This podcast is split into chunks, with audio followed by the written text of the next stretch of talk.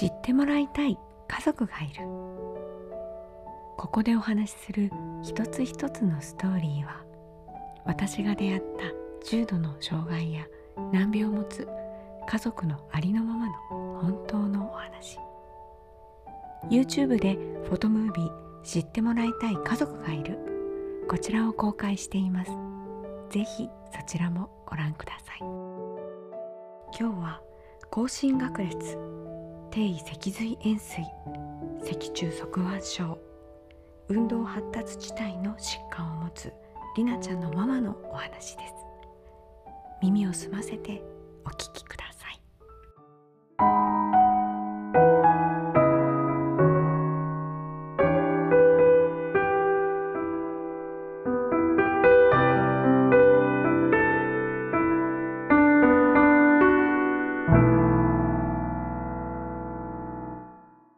本当に必要なこと大事なことは何か。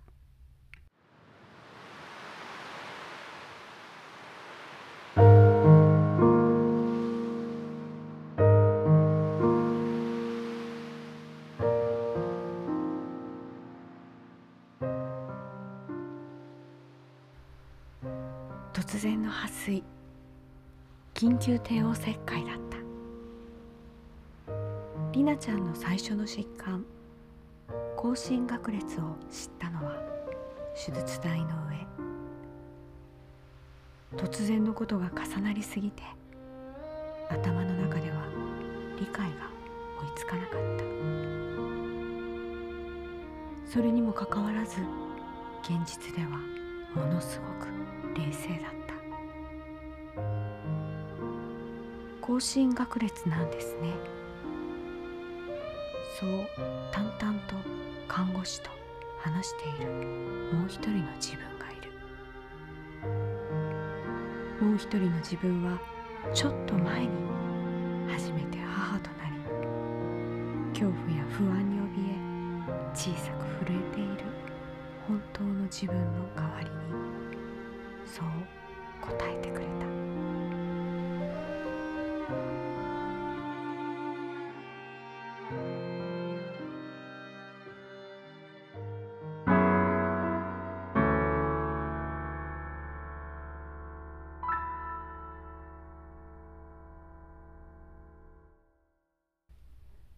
怖くて調べられなかった。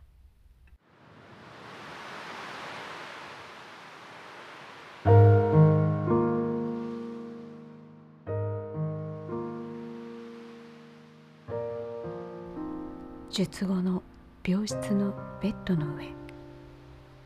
りなちゃんは低体重で NICU で保育器に入ってどうなるんだろう。どうしよう。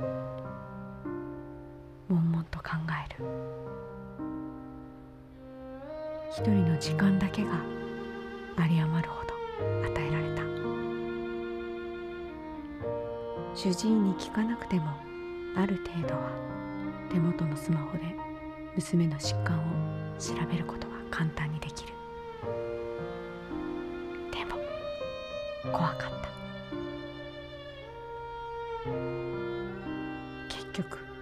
調べる勇気はなかっ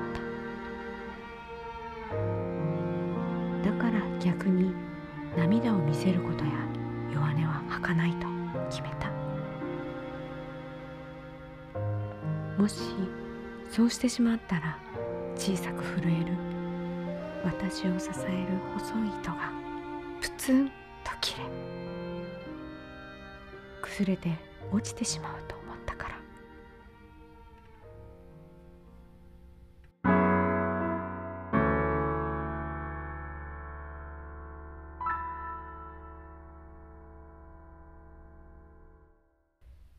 受け入れる。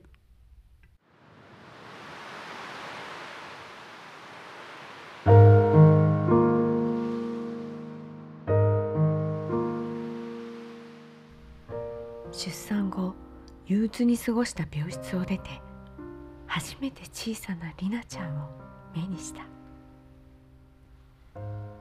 保育器に入っていたりなちゃんは搾乳した母乳を飲むための栄養チューブ。酸素チューブ呼吸。心拍モニター。酸素飽和度と脈拍を測定するセンサー。動静脈ラインなど。小さい体でいくつもの管につながれて頑張っていた。それを見た途端悶々と過ごした時間は瞬時に消え去った。とてもとても愛おしくて生まれてきてくれてありがとう。そう心の中で何度も何度も感謝をした。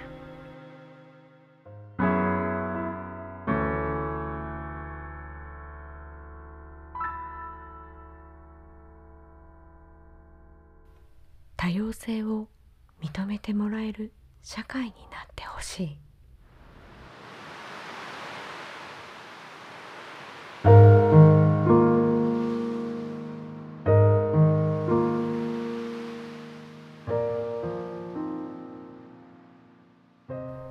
分かってはいても社会に出ると大変なこともある。ちょっとした言葉に親子で傷ついてしまうこともある。違ってみんないい今から100年近く前26歳で若くして亡くなった金子みすずさんの私と小鳥と鈴と。その最後の一編。鈴と小鳥とそれから私。みんな違っそれぞれに良さがある。みすずさんが他界してからこの詩は国語の教科書に採用されるだけではなく世界でも翻訳され注目を浴びた。でも実際にはみんな同じじゃないとダメ。そういう風習はまだひしひしと感じられる。すぐに枠にはめようとせず多様性を認めてほしい。違うという表面上だけを見るのではなくその子の背景やできない理由などそれらを想像できる人が増えてほしい。そんな社会をりなちゃんのお母さんは望んでいる。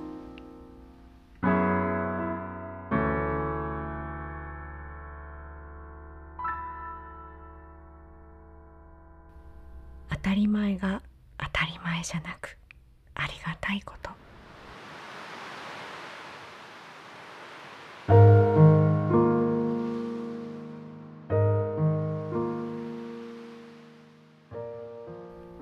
ゆっくりだけどできなかったことができるようになった時こんなに嬉しいと感じる。今も暗中模索しながらりなちゃんの治療法を探し東京など遠方まで足を運んでいる。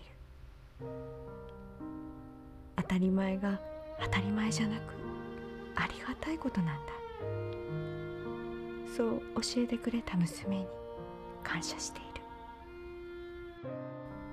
りなちゃんの家族小さな社会は互いに支え合って大きな社会の中にいる「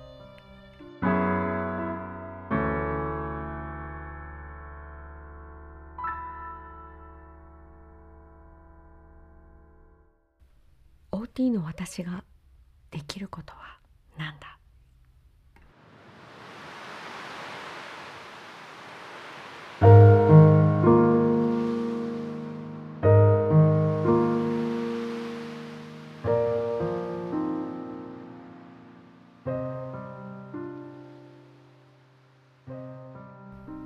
脊柱側腕症のりなちゃんは曲がっている背骨を硬いコルセットで矯正している。なぜなら背骨が曲がり続けてしまうと見た目の問題やそこからの精神的ストレスだけではなく神経の束が入っている脊髄の損傷で麻痺が生じる可能性や痛みもある。進行すると肺や心臓を包む胸郭にも影響し息切れなどもこれらを予防しているのがコルセット。今聞いていただいている方にお願いがある。ご自身のお子さんや周りの子どもたちに側腕症とはどんな病気かもしそのコルセットをつけたお友達を見た時にどう接すればいいのか伝えてほしい。側腕症に限らず障害を知ること。それは障害を持った子どもたちやその家族が理不尽なことで傷つくことを和らげ生きやすくなる社会につながっていくから。今りなちゃんは春から幼稚園に向けて頑張ってリハをしていることがある。りなちゃんの両手は左右同じ動きをしてしまう。これを連合反応ときく自分で肩甲骨を動かしたり手遊びなどを入れること。左右の手の分離を促すように正中線を超える動きを遊びに入れること。これらが左右の脳を連携し動きを調整する訓練になる。春からの幼稚園を楽しみにしているりなちゃん。私は子供たちの世界でたくさん遊べることができるように願って今日も遊びという名前のリハをする。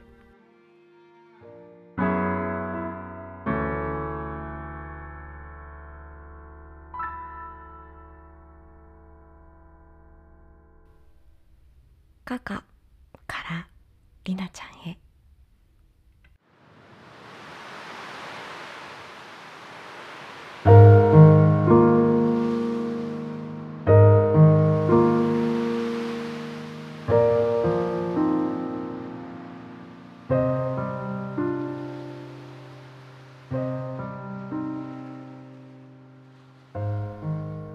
なたがいろんなものを抱えて生まれてきた時私はびっくりしました。それまでの生活が一変し困惑もしました。でも本当に必要なこと大事なことが何かを知ることができました。今まで抱えていた不必要なものを手放すことができました。そしてたくさんの出会いをくれました。いつでも「カカカカ」そう言って私の後をついて回るあなたが大変だけどとってもとっても愛おしいです。さんの手術や受診リハビリを頑張ってくれてありがとう。これから人よりも大変な壁や辛いこともあると思う。でもそれ以上にたくさん楽しい思い出を作ろうね。今の最高の笑顔がずっと続くように支えていきたいと思います。私たちのもとに生まれてきてくれてありがとう。かかより